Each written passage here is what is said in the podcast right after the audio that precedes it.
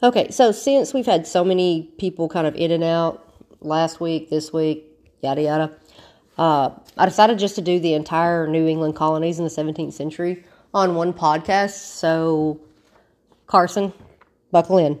Don't take a nap on me. All right, so let's start off with the Protestant Reformation. Now, because of the Protestant Reformation, you get this eventual rise in Puritanism. So, 1517, you've got Martin Luther He's going to start his break from the Catholic Church. And this is going to signal the birth of Protestantism, you know, which is basically protest, Protestant Reformation, protest, and reform. That's all there is to it.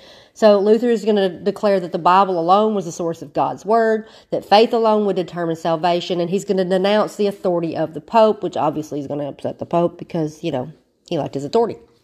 Uh, the Reformation is eventually going to come to dominate European politic, politics well into the next century. Then we get John Calvin or Jean Calvin. Uh, he's going to elaborate on the ideas that Luther had put out, and he's going to found Calvinism, which, if you ask me, is a little bit uh, narcissistic, but here we go. He is going to put these ideas into a, a book called The Institutes of the Christian Religion. He's going to write this in 1536 his insights were that God was all powerful and all good, and that humans, due to the original sin, were weak and wicked. Now, Calvinists also believe in predestination, and that meant that God was all knowing and knew beforehand who was going to go to heaven or hell. And those who were the elect were chosen by God to have eternal salvation. Uh, he also said that the the good works, such as you know, following like the sacraments, sacraments, sorry, the sacraments, uh, like communion and the transubstantiation of the host, all that. If you followed the these uh, sacraments of the Catholic Church, it did not determine whether or not you had salvation. Now, regardless of if you were going to be chosen one way or another, you still couldn't act immoral because technically you didn't know which way, you know, that would fall you were supposed to have a conversion experience, and this would be this intense, like identifiable, personal experience with God that would be your sign that God had chosen you. And once you had this conversion experience, you were supposed to be a visible saint. So, meaning after your conversion, you were expected to lead these sanctified lives as a uh, as a model for your community. Now we went from the Protestant Reformation to the English Reformation, you know, but it all started with the Protestant Reformation. So you have the Church of England and the Puritans. Now, King Henry VIII is going to break ties with the Roman Catholic Church in the 1530s. He's going to become the head of the newly formed Church of England, also known as the Anglican Church, through the Act of Supremacy. Basically, he wanted to get divorce. The Pope and the Holy Roman Emperor said no. And so he said, Well, I'm going to do it anyway. So he broke from the church and made himself the head of the church and the state. Now, you end up with Puritans from this Church of England or this Anglican church, also known as a as a uh, Episcopal church. Now, the Puritans were Protestants that were seeking to reform the Anglican church. They wanted to remove the Catholic elements and exclude people who were not committed. Now, if you want to purify it even further, you have the separatists. And this is going to be an extreme group of Puritans who wanted to break from the Anglican Church altogether. These people are later going to be called the Pilgrims. Now, James I, who was the king, you know, after Henry and Mary and Elizabeth, because, you know, Elizabeth died without an heir.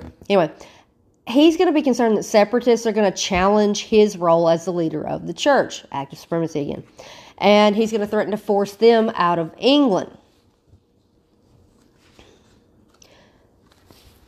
So this is going to lead us to the Plymouth colony and these pilgrims.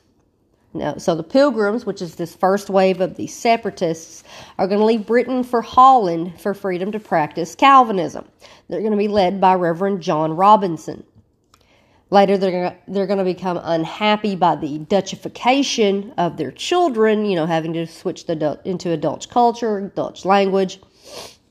So they're going to seek an opportunity to practice a religion as Englishmen without any sort of interference. So they're going to secure rights with the Virginia Company to settle within its jurisdiction in Virginia. Now, the pilgrims are going to agree to work for seven years in return for the support of the joint stock company, which was comprised of non separatist investors. And these profits between the settlers and the investors were supposed to be shared after those seven years. So enter the Mayflower. The Mayflower is going to land off the New England coast in 1620 with 102 people. So that's fewer, fewer than half of these people are going to be separatists. Now, some some historians will suggest that uh, these pilgrims who hijack the ship and they're going to con- gain the consent of the non-separatists or the, the strangers as they were called by the separatists by issuing the mayflower compact but there's there's no hard evidence to to kind of veer that way uh, they're eventually going to choose plymouth bay as a settlement site uh, plymouth had been a indigenous community that had been ravaged by a plague a few years before, and it was just right outside the jurisdiction of the Virginia Company. And so the settlers ended up being squatters. They had no legal right to the land, and there was no recognized government because they never gained a charter from the crown. Now, because they had to figure out some sort of government or some way to govern themselves, they came up with the Mayflower Compact. So in 1620, they came up with this agreement. Now, this is not a constitution. This is not a hard and fast rule. This is just an agreement that we call a social contract. So you're saying you agree to be governed by these rules or these laws. Now, the purpose of this was to legitimize the Pilgrim settlement outside Virginia by, by creating a secular document that recognized James I as their sovereign, but also created a body for all the, the settlers with power so they could devise these laws and elect leaders. So it was kind of like uh, like a legislative body. Now, because Plymouth never possessed a charter, it would eventually merge with the Massachusetts Bay Colony, or or MBC, as we've been uh, shortening it to. So the agreement is going to provide for majority rule among the settlers. Now, this is going to exclude servants and seamen and it's also going to become an important seed for democracy. The way it usually would work is you would have all your adult male settlers, again, not servants and seamen. Um, they're going to settle, settle. They're going to assemble to make these laws and to conduct open discussion town halls or town meetings. Now, despite a terrible first winter where about a half of all the people, you know, who were originally there. So you have what 102, so maybe 50 ended up living. Um, no one left Plymouth, Plymouth Plantation. They just kind of felt like this is where they needed to go. Eventually, there would be relations with the the natives in the area. Uh, there would be a a native by the name of Squanto that's going to serve as a liaison between the Pilgrims and the Wampanoags. And the Wampanoags are the uh, Pokanokets, and that's P O K A N O K E T S. Sorry about my phone there. It's going a little crazy. It needs to calm down. Progressive wants me to check my snapshot results, but here we go anyway. Anyway, the Pokanokets uh, the, or the Wampanoags, they're who control the region. So these Wampanoags are going to help the pilgrims by demonstrating corn cultivation. They're going to show them where to fish, and they're going to introduce, or he's going to introduce them to uh, Massasoit, M A S S A S O I T, and this is the leader of the tribe. Now, by the fall of 1621, 20 acres of the Native American corn are going to provide food for survival. So, this gets us to our first Thanksgiving. So, in the autumn of 1621, the pilgrims are going to adopt the natives' traditional custom of giving thanks at the time of harvest, believing their survival was God's will. This ritual is generally lasted three days, and it was it's going to end up becoming an annual event. Now, there's going to be an alliance that's formed by the Pilgrims and the Wampanoags for mutual protection against other Native American tribes. So there's going to be a peace between the Pilgrims and the Wampanoags that's going to last 41 years, and that's up until Massasoit's death in 1662. So let's talk about the success of the Pilgrims. Sorry. Now they're going to develop an economy of fur trading, fishing, and lumber. Their religion is going to remain paramount in the community because, I mean, that's the whole reason they moved, right? William Bradford is going to serve as the elected governor for several years, and then to encourage farming, he's going to distribute land among the settlers. A, a man by the name of Miles Standish is going to be a military leader who's going to be hired to protect the pilgrims. He's going to lead an expedition against the Massachusetts natives at the behest of Massasoit. Massasoit wants, you know, these other these other native tribes kind of put down. Because remember that, you know, I told you these alliances are going to shift. Um, you've got natives moving into other territories. And part of that has to do with the the English settling in and pushing them out into other you know, into the settlements of other of other Native Americans. Now, despite the Puritan attacks from further north, Massasoit is going to honor his treaty with the Pilgrims until his death in 1662, and then after that, you know, fair game. Uh, in 1691, the small Plymouth colony of around 7,000 people are going to merge with this large Massachusetts Bay colony because remember, the Pilgrims didn't have their own charter and Massachusetts Bay had its charter revoked, and the Crown sought to unify both colonies for administrative purposes. So let's talk about the Massachusetts Bay Colony itself. Now, it's going to be founded in 1629. The Puritans are going to come to America to escape relig- uh, religious persecution. Charles I had dismissed Parliament in 1629, and he sanctioned the anti Puritan persecution. Archbishop Laud, L A U D, opposed any separation from the Church of England, and moderate Puritans had gathered support in Parliament for reforms. But the king is going to refuse to guarantee the power of Parliament or the basic rights for people because he believed in royal absolution or royal absolutism. Basically, he thought he was the be all end all of, of everything. the Massachusetts Bay Colony was founded by non separatist Puritans out of fear for their faith and for England's future. You have the Cambridge Agreement, and it was signed in England. It turned the corporate charter into a government that served as Massachusetts Bay Colony's constitution for several years. So now the Puritans were uh, far away, you know, far enough from the royal authority and the archbishop to actually, you know, kind of live their lives. Okay, in the 1630s, we get the Great Migration. By 1631, 2,000 colonists had arrived in Boston and had settled a number of towns around it. There was turmoil in England, resulted in around 15,000 more immigrants coming to New England. Now, there's going to be around 60,000 others that are going to be scattered throughout North America and the West Indies, but we're focusing more on the New England state or New England colonies at the moment. The Great Migration was also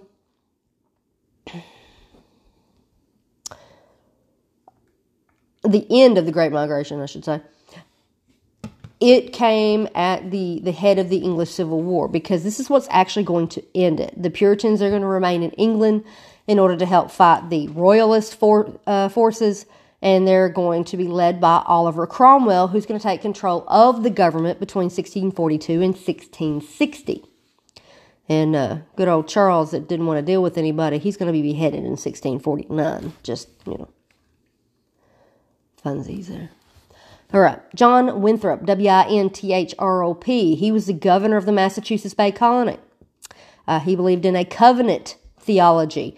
He believed the Puritans had a covenant with God to lead a new religious experiment in the New World. He wrote that famous phrase, "We shall build a city upon a hill," in what he called, what was called a model of Christian charity as he was sailing to Massachusetts Bay. Oddly enough, his strong leadership was what helped the colony to succeed. Massachusetts eventually is going to, be, going to become the largest and most influential colony in New England. Its co- economy was mainly comprised of fishing, shipbuilding, and fur trade, but it also had lumbering, some dairy farming, and a little bit of farming of wheat and corn. This is small farms, not, not plantations. The religion and the politics in the Massachusetts Bay Colony. The government was open to all free adult males, so that was about two fifths of the population. But you also had to belong to the Puritan congregation. Now, the percentage of eligible office holders was more than in England, so this was like the first real taste of any kind of democracy. Now, if we looked at it today, we'd be like, no, not really. But when you didn't have anything like that before, it's it's the steps you're taking in order to have a more free society.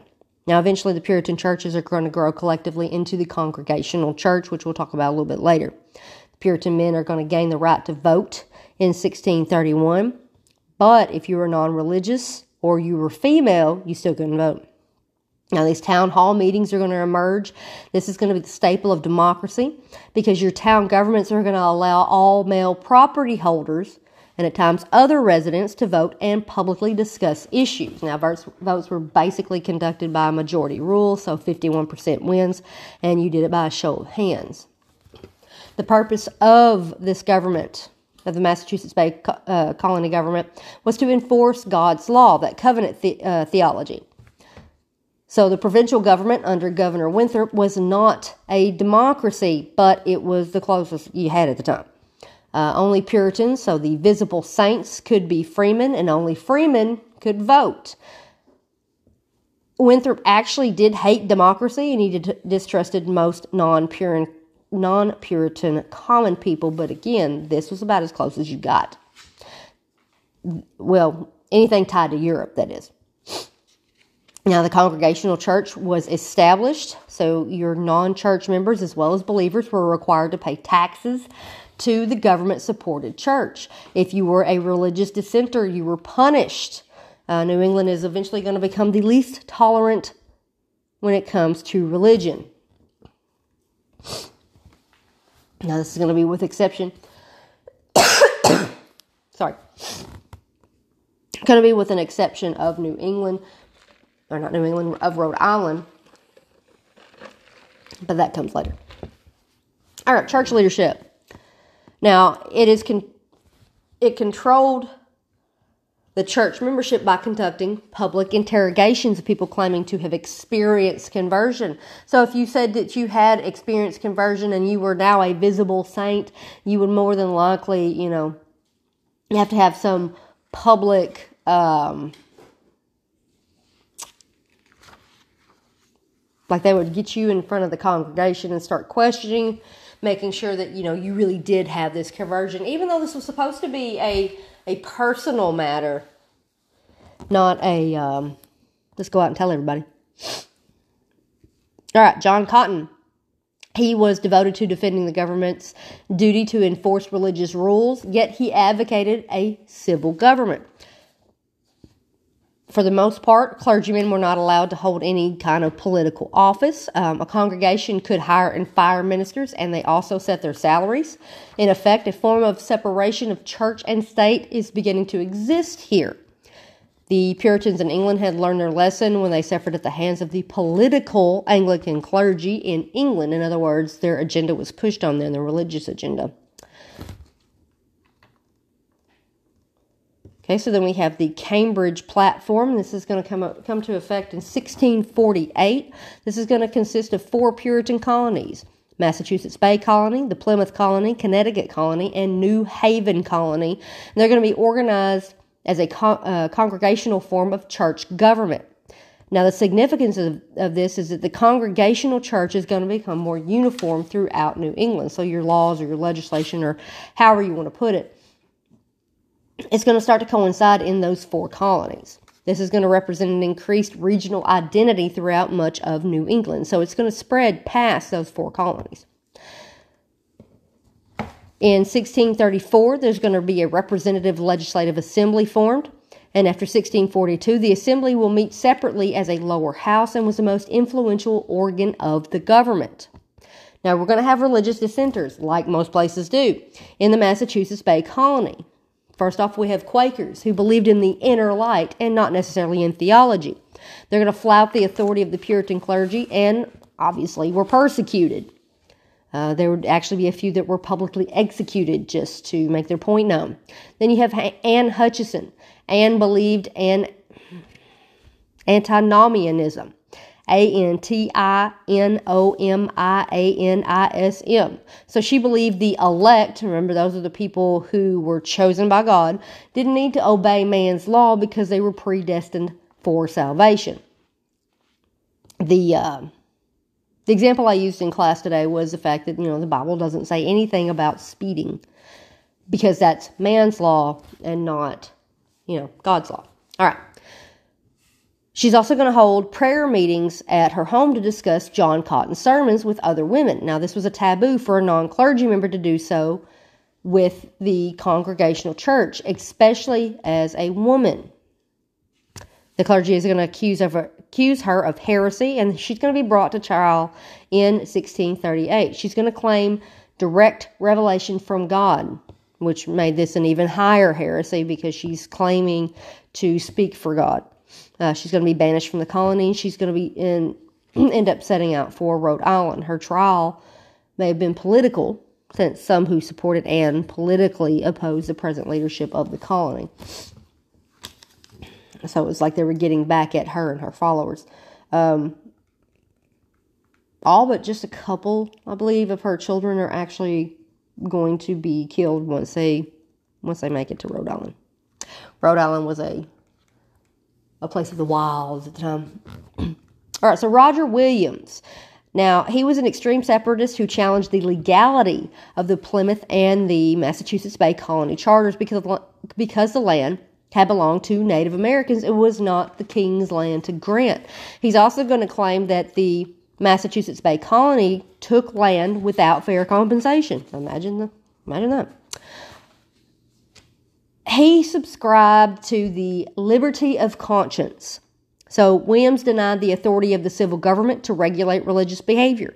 He also claimed that government could only punish civil crimes while the church alone had responsibility for religious discipline. He argued that no man should be forced to go to church, in effect challenging the basis of the Massachusetts Bay government who had a mandatory, you know, sorry, mandatory or compulsory church. He used the wall of separation, which is a metaphor for church and state separation. You know, Thomas Jefferson would later use this metaphor to establish uh, religion, sorry, disestablish religion. sorry, in Virginia when he wrote his Virginia Statute of Religious Freedom, which would later go into the the Bill of Rights under the First Amendment. Okay, the General Court is going to banish Williams from his from the colony in October of 1635, and he's going to end up going in the winter of 1636 to Narragansett Bay, where he was sheltered by Native American friends. He purchased land from the Native Americans and founded the community of Providence, accepting all settlers regardless of their belief. So this is, you know, more moreover a society of equality. All right. So the decline of Puritanism. So the first generation of Puritans began losing their religious zeal as time went on. A large population influx dispersed the Puritan population onto outlying farms away from control of church and neighbors. So it's, like um, when the cat's away, the mouse will play kind of thing. After the wave of dissension in the 1630s and the 1640s, like Hutchinson and Williams, conversions decreased dramatically. Children of non converted members could not be baptized. The Jeremy, Jer, Jeremiad, which is J E R E M I A D, and that's taken from the Old Testament prophet Jeremiah, was used for, sorry, used by preachers to scold parishioners into being more committed to their faith. But these conversions continued to abate as second generation Puritans had trouble getting their conversions authenticated by the church, and that prevented their children from being baptized. In 1662, we got the Halfway Covenant, and this sought to attract more members by giving partial membership to the unconverted, so those who had been baptized as children. Children of halfway members were allowed to be baptized. Eventually, the Puritan churches opened baptism to anyone, and this is going to be around 1700. The distribution between the elect, or the distinction between the elect and the other members of society, are going to end up, you know, subsiding. The, the strict religious purity was sacrificed for wider religious participation. And part and part, uh, women made up a large percentage of congregations. And then the Salem witch trials. Bless them. Six, sorry, yep, 1692. And this, the Salem witch trials are what's really going to symbolize the decline of the Puritan clergy. Massachusetts is going to suffer political, religious, and military upheaval that's going to lead to widespread paranoia and unrest. Many Europeans and colonists in the 16th and 17th centuries believed the devil worked through witches in the real world. The first accusations began when young girls, after listening to voodoo tales from a black servant, began behaving oddly. The witch hunt resulted in a reign of terror after certain older women uh, were accused of being witches. The young female accusers were from the poor western part of the community, and the accused, the more prosperous people in the eastern part. After the witch trials, 20 people were executed, and oddly enough, a dog, because, you know, they turned into a dog. What? Yeah. Cotton Mather was one of the most prominent clergymen in Massachusetts and tacitly supported the witch trials, thus weakening the prestige of the clergy. Now we ta- we also talked about the the Salem witch trials a little bit, and that we believe that part of it may have had to do with um, laced flour or laced bread that caused people to see hallucinations. Or it could have just been they were trying these young uh, these younger women were trying to get back at these older women, these more you know prosperous women. All right. Let's move on to Rhode Island, 1644. Now it had complete freedom of religion, even for Jews, Catholics, and Quakers. There were no oaths required regarding one's religious beliefs. There was no compulsory attendance at worship, and there were no taxes to support a state church. Now, it's going to provide simple manhood suffrage in the colony from the outset. It was opposed to a, a, any kind of special privilege. Rhode Island gathered immigrant dissenters from the Massachusetts Bay Colony, which led to the most individualistic and independent population. Now, this is going to be along with North Carolina. Rhode Island received a charter from Parliament in 1644, so the squatters now had rights to land.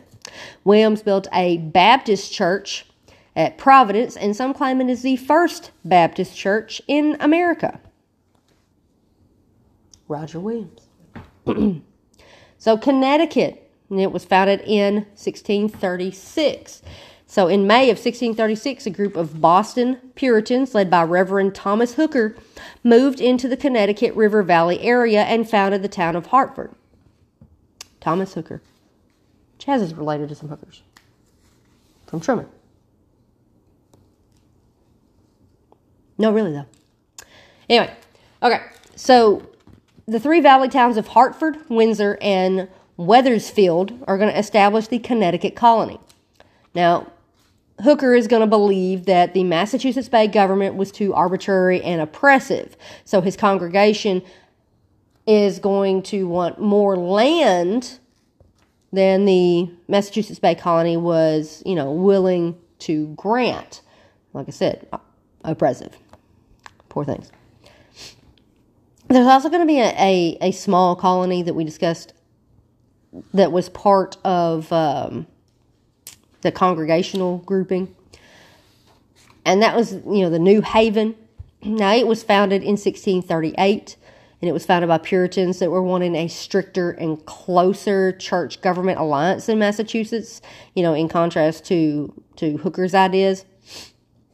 When the colony harbored two judges who condemned Charles I to death, Charles II sought revenge by granting a colonial charter to Connecticut, which ended up merging New Haven with the more democratic settlers in the Connecticut Valley. So that's how New Haven ended up being part of Connecticut instead of being its own, own, own colony. All right, the fundamental orders. These were drafted in 1639 by the new Connecticut River Colony. It was the first modern constitution in American history. Yay, Constitution! It established a democracy controlled by wealthy citizens. Government should be based on the consent of the people. Social contract. This is also going to be patterned after the Massachusetts government and the foundation for Connecticut's colonial charter and later its state constitution. Maine is going to end up being absorbed by the Massachusetts Bay Colony in 1677, and it remained part of Massachusetts for around 150 years until the Compromise of 1820. So it's got a little bit. New Hampshire, 1679. It had been absorbed in 1641 by the Massachusetts Bay Colony. Massachusetts Bay Colony just taking everything. It was primarily a fishing and trading economy. In 1679, Charles II arbitrarily separated New Hampshire from the Massachusetts Bay Colony after being annoyed by the Massachusetts Bay Colony's apparent greed in land acquisition. New Hampshire, New Hampshire then became a royal colony. Now, the Puritan relations with the natives, which didn't go, it was bad. Okay, so the Pequot War, P E Q U O T. It went from 1636 to 1637. So the relations between Puritans and Pequots were strained in the years preceding the war in southern Connecticut and Rhode Island as Puritans wanted the Native Americans to move. Imagine that. Connecticut town sent 90 men who opted to attack a smaller village of non combatants. I say again, non combatants, where 400 Native men, women, and children were slain. By summer's end, most remaining Pequots were either captured, sold as slaves to the West Indies, not to be confused with the East Indies, or fled for shelter to their former enemies. They would rather go to their enemies than deal with the Puritans. Puritans used biblical passages to justify extermination of the Pequots. Rude. The New England Confederation was founded in 1643, Massachusetts Bay Colony, Plymouth, Connecticut, and New Haven. Despite the Puritan victory in the Pequot War, the New England colonies realized collective security was necessary for future defense against the Native Americans, the French, and the Dutch, because the Dutch started to move in. Now, this is the first milestone on the road to colonial unity. So, yay for that, but boo on the rest. Um, the English Civil War was in the 1640s, and it's going to leave the colonies to fend for themselves. This is where we first get the idea of, hey, we can do this on our own. We don't actually need England. It was exclusively Puritan. Maine and Rhode Island were not allowed, and it helped solve intercolonial problems like runaway servants and dealing with criminals. In 1675, we got King Philip's War. So the New England Confederation fought the Native American chieftain King Philip, also known as Metacom, who was the Wampanoag chief and the son of Massasoit. Oddly enough, we had all this time 41 years of peace and it just went down the drain. 52 of 90 Puritan towns were attacked, 13 were destroyed. Native Americans copied the Puritan attacks on non combatants in the Pequot War. So it's like full as once. Either way, though, the colonists were victorious and many Native Americans were sold into slavery into Bermuda. Metacom was executed and his head was cut off and displayed for 20 years. Displayed.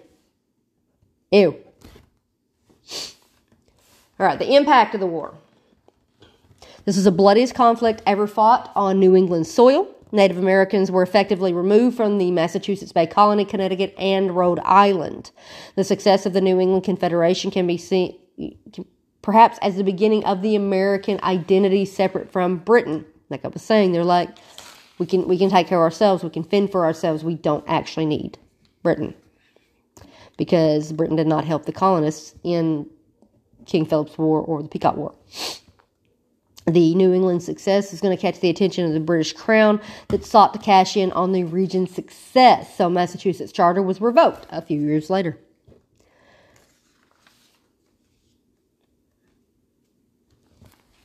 Okay, the British government is going to increasingly attempt to incorporate its North American colonies into a coherent, hierarchical, and imperial structure in order to pursue mercantilist economic aims. But conflicts with colonists and American uh, American natives, Native Americans, either way, are going to lead to an erratic enforcement of imperial policies, most of which, all of which, the colonists aren't going to like.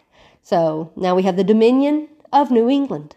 Charles II is going to clamp down on the New England Confederation. Relative autonomy among the colonists disturbed Charles, the Royalists, and the Church of England because Puritan hopes of purifying the Ang- uh, Anglican Church, that wasn't good. So this is going to be destroyed. The Massachusetts Bay Colony Charter, charter was revoked in 18, not 18, 1684. Sorry, I had a moment of dyslexia.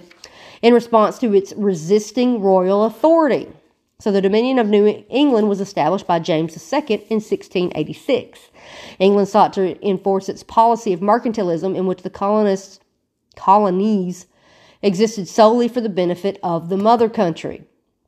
So basically they wanted wealth, prosperity and self-sufficiency for the empire, not for the colonies for the empire.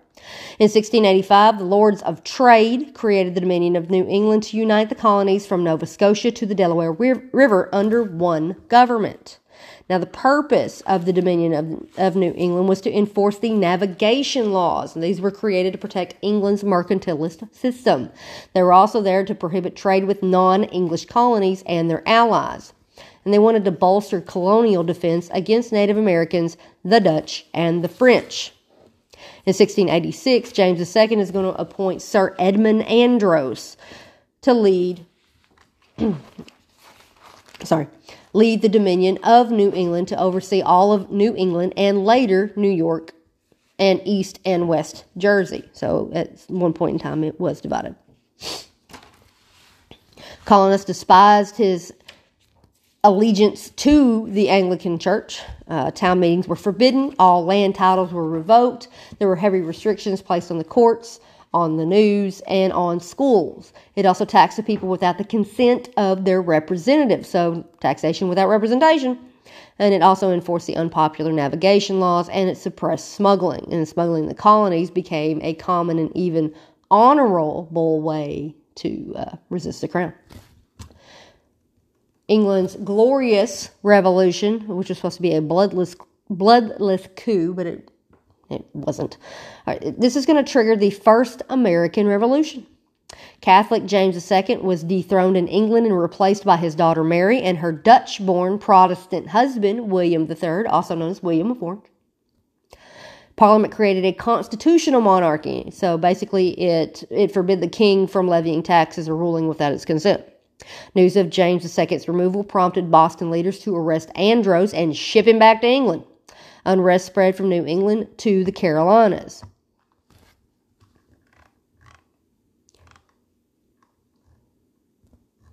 The Dominion of New England is basically going to collapse. Sorry, and the enforcement of the navigation laws was disrupted. Now, post Glorious Revolution, New England. In 1691, Massachusetts was made a royal colony with a new charter and a royal governor. I got my phone again. The Plymouth colony was merged with Massachusetts, and there's going to be tighter administration control by the crown over the colonies because, you know, they're a little bit concerned about what we're going to do. So, the New England economy. So let's talk about the impact of geography and demography first. So the lack of good soil forged the Puritan characteristic of frugality and hard work. So subsistence farm, farming was common because so subsistence farming is where you are farming enough to take care of you and your family. Because there was very little of cash crop farming, in other words, the farming that you would sell. Uh, dairy farming was also very important in this area mm-hmm. because there was a lack of uh, like food farming. Trade with was one of the cornerstones of the the region's economy, and they also had fishing and shipbuilding, so they could fish but they couldn't farm. Lumbering, shipping, and the fur trade also became important due to abundant forests and harbors. Excellent ports like Boston and Newport became important in developing the Atlantic trade. There was some uh, iron production that's going to develop in the 1640s, but it was going to be it's going to end up being restricted by the Navigation Acts because it didn't want the competition from the colonies. Huh. Due to its thriving economy, Boston was the largest city in the colonies by 1700 with 8,000 inhabitants. It's a lot bigger now. Anyway, now there was very little ethnic diversity. So your European immigrants were less attracted to the soil depraved region than to the middle colonies, and there are going to be relatively few slaves living in New England, even though that Newport, Rhode Island was a major slave trading port. The lack of plantation agriculture like tobacco or cotton meant few indentured servants came to New England. So New England's population became the most like homogenous among the three colonial regions, meaning it was everybody was alike. The early New England economy was inspired by the Protestant work ethic that was fostered by the Calvinists. Early New Englanders worked tirelessly to create the city on a hill, and economic success often was a result. Puritan industriousness was partially due to the lack of fertile land, which uh, necessitated the pursuit of alternative economic activities. Now, let's talk about society. So, the Puritan contribution to the American character, democracy within the Congregational Church, via town meetings and voting rights to church members that started back in 1631. It's going to lead to democracy in, in, political government. The Body of Liberties in 1641 may have been the world's first Bill of Rights. Town hall meetings where uh, freemen met together and each man voted was democracy in its purest form. This would be considered a direct democracy. New England villagers regularly met to elect officials, appoint schoolmasters, and attend to civic issues like things like road repair. Perfectionism. Puritans sought to create a perfect society based on God's laws, the city on a hill. They argued against slavery on moral grounds. These ideas would lay the foundation for the later reform movement. So, the abolition of slavery, the temperance and prohibition of alcohol, public education, prison reform, uh, mental hospital reform. This was all due to the New England Society. And then the work ethic, the Protestant work ethic. So those who were faithful and worked hard and succeeded were seen favorably by God. Okay. Education. Now, this was a major feature of the New England Society. Harvard College was founded in 1636 to train the clergy. This is the first college in the colonies, and it demonstrated the desire of Puritans to have a highly trained clergy. Now, by contrast, Virginians did not found a college until 1693, and this was the College of William and Mary. The Massachusetts School of Law, which was 1642 and 1647, towns with more than 50 families were required to provide elementary education to enable children to read the Bible. New England became the most literate region of the colonies, and a majority of adults knew how to read and to write. Small villages and farms formed the basis of tightly knit society. It was necessary to provide security from bordering Native Americans and again the French and Dutch traders and settlers. After the 1640s, outsiders were generally not welcome in villages. Puritans lived an extremely strict and conservative lifestyle. So, the New England family. Now, New England's climate was less deadly then in the southern colonies, you had cooler weather and clean water, meant less disease, less bacteria. Life expectancy was 70 years, at least 10 years more than in England. Uh, the Puritans tended to migrate to New England as families rather than individuals. In contrast, about 75% of immigrants to the Chesapeake in the 17th century came as unmarried indentured servants. Families tended to have more children in the New England area, and strong family stability produced healthy adults and a strong social structure. Now that is going, yep, that is the end of chapter 3 here. I will be posting your terms to know as well as tomorrow you will get your next half because this is the New England colonies and we will get into the middle colonies in class tomorrow, most likely.